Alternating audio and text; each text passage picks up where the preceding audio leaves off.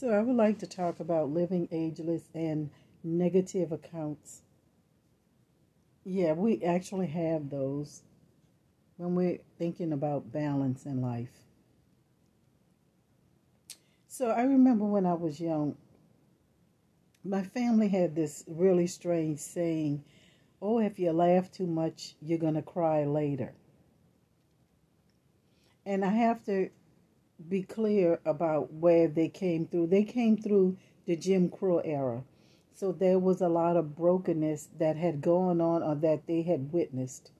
And maybe that's how they were able to explain more pain, more gain. I don't know really what that was, but that's but to a young child's mind, it literally becomes a part of their motif thinking that if I am too happy, something is going to snatch that away.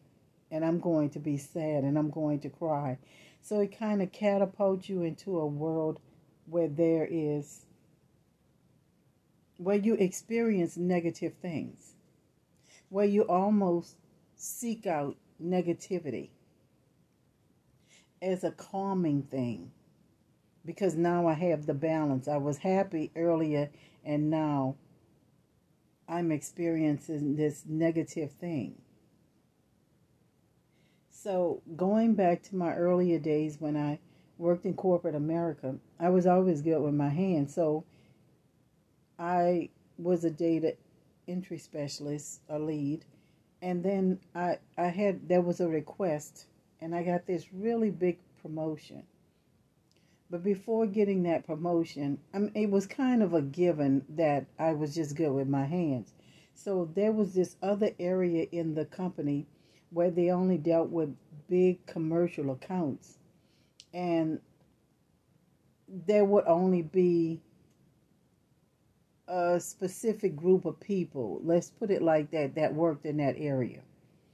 And they had one young lady, she worked back there, but she was she looked like me. And um, she was very quiet. She was more of a recluse. But the people that worked back there there was a manager. He was racist. And he would have a lot of racist comments. I heard about it but i had never heard directly from him. I heard about it indirectly. Let's put it like that so that young lady was sick. I don't know what happened to her, but they needed a fill in. I had never done, I knew about dictaphones. I did that, and but I had never been a stenographer. And th- this big old machine, right? So when she was gone, I was brought on to fill in.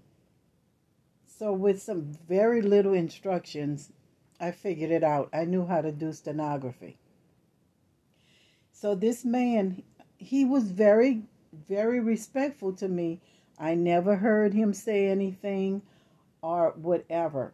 But one day, because he was very proud and privileged, and he had this big house, his dream house, and he had built uh, in ground pool. And he was very proud of his pool. But something happened. Some kids were climbing his fence to get into his pool. And one of the kids was injured. So there was this very big lawsuit, and he was going to lose everything. But again, I, am going to reference to how many years he sat there and he undermined and belittled certain people because they didn't look like him or because they had curly hair. I'm just trying to find a way by which to explain what I'm saying without really saying it. I'm implying. Let's just put it like that. And for men, so obviously he had not seen how this would play out in his life. I remember also that movie Life where Eddie Murphy and Martin Lawrence, uh, they were they were full of shenanigans and tricksters.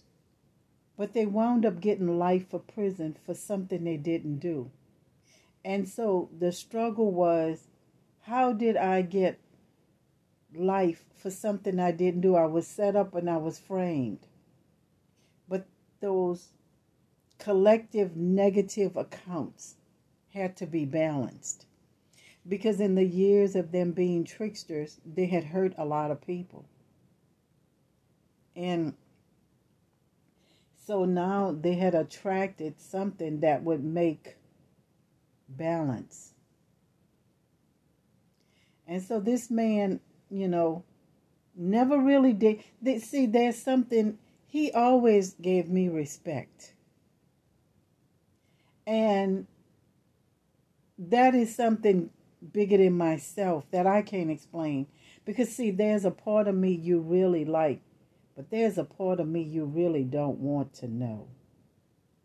And that's true. So, um, I made it through everything and did very well and had these big accounts taken care of and everything, right? And so I received this really big promotion to another floor. And I was very skeptical, but it was almost like, yeah, my life just changed. My hours, the money, everything, it was good. And I remember this particular man. He came down to talk to me one day and just let me know how much he enjoyed working with me, how professional I was, and uh, you know. And I was like, this is really strange because I thought he was a monster, but he never did anything untowards me. I only heard from other people, and at that point, it was maybe just gossip. I don't really know, but I do know he. I remember him going to court about that child because that family sued them for this for a lot. So all of what he had dreamed for, that house, that pool, and being able to be privileged was just going, was going.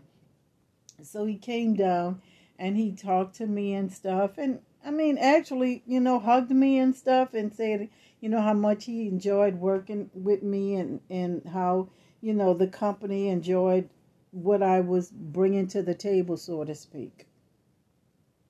Well, the next thing I heard, he committed suicide.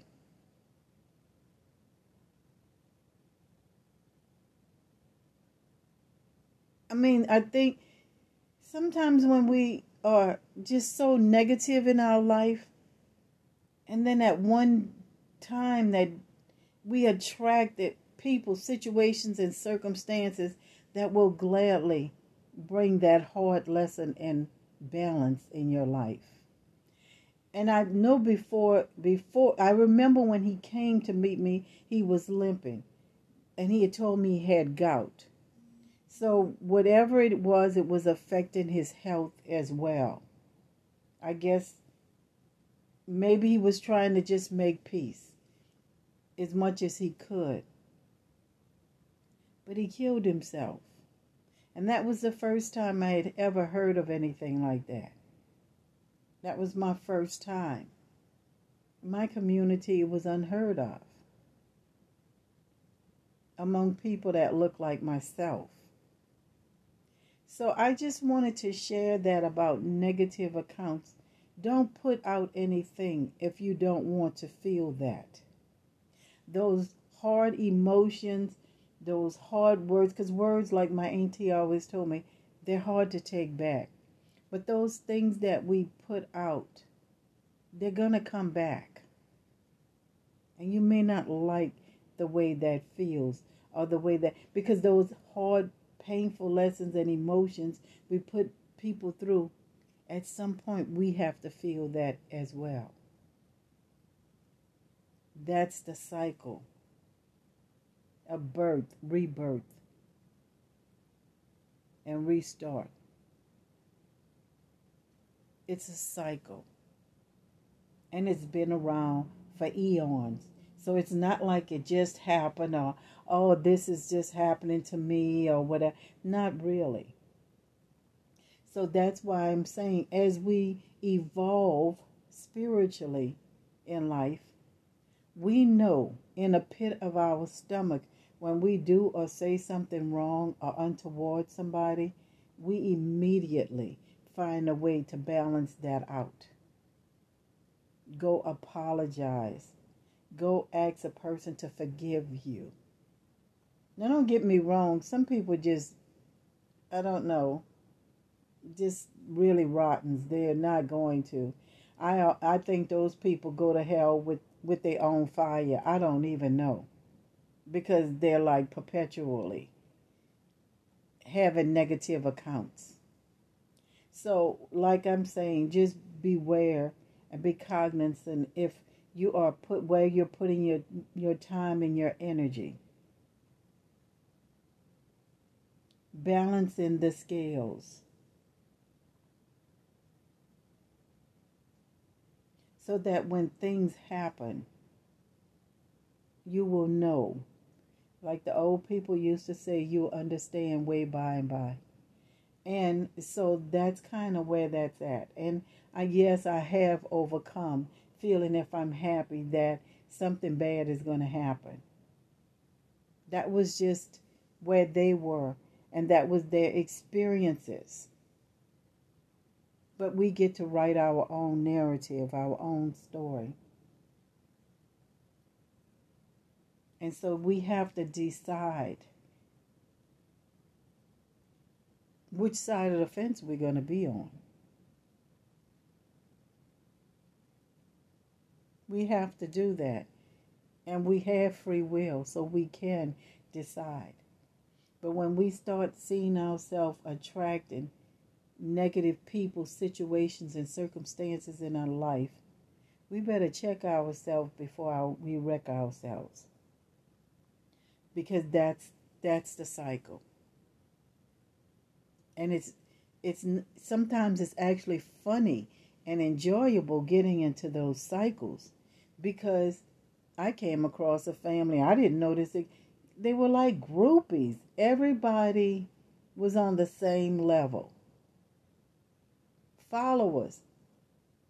Everybody did everything. It was almost like they were run, working on one brain. It was almost like they were finishing each other's sentences. Nobody's going to supersede anybody. If if if you ate Doritos and Pepsi every day, every every one of these people did the same. It was the strangest thing. So can you see how this can close you off from being in a positive state of mind because you're a groupie, a follower. You see where I'm going with this? So, in closing, oh, I'm hopefully I'll get a chance to write a question so you can go to my community board. If not, you could go to some of my past podcasts and, you know, answer my question or do whatever you feel you need to do at that time. It's a free space. And um, I also I have some articles, some blogs uh, on my um, fabulous biscuits and spilled tea.com. And in closing, I would like to say, my divine, salute your divine. Namaste.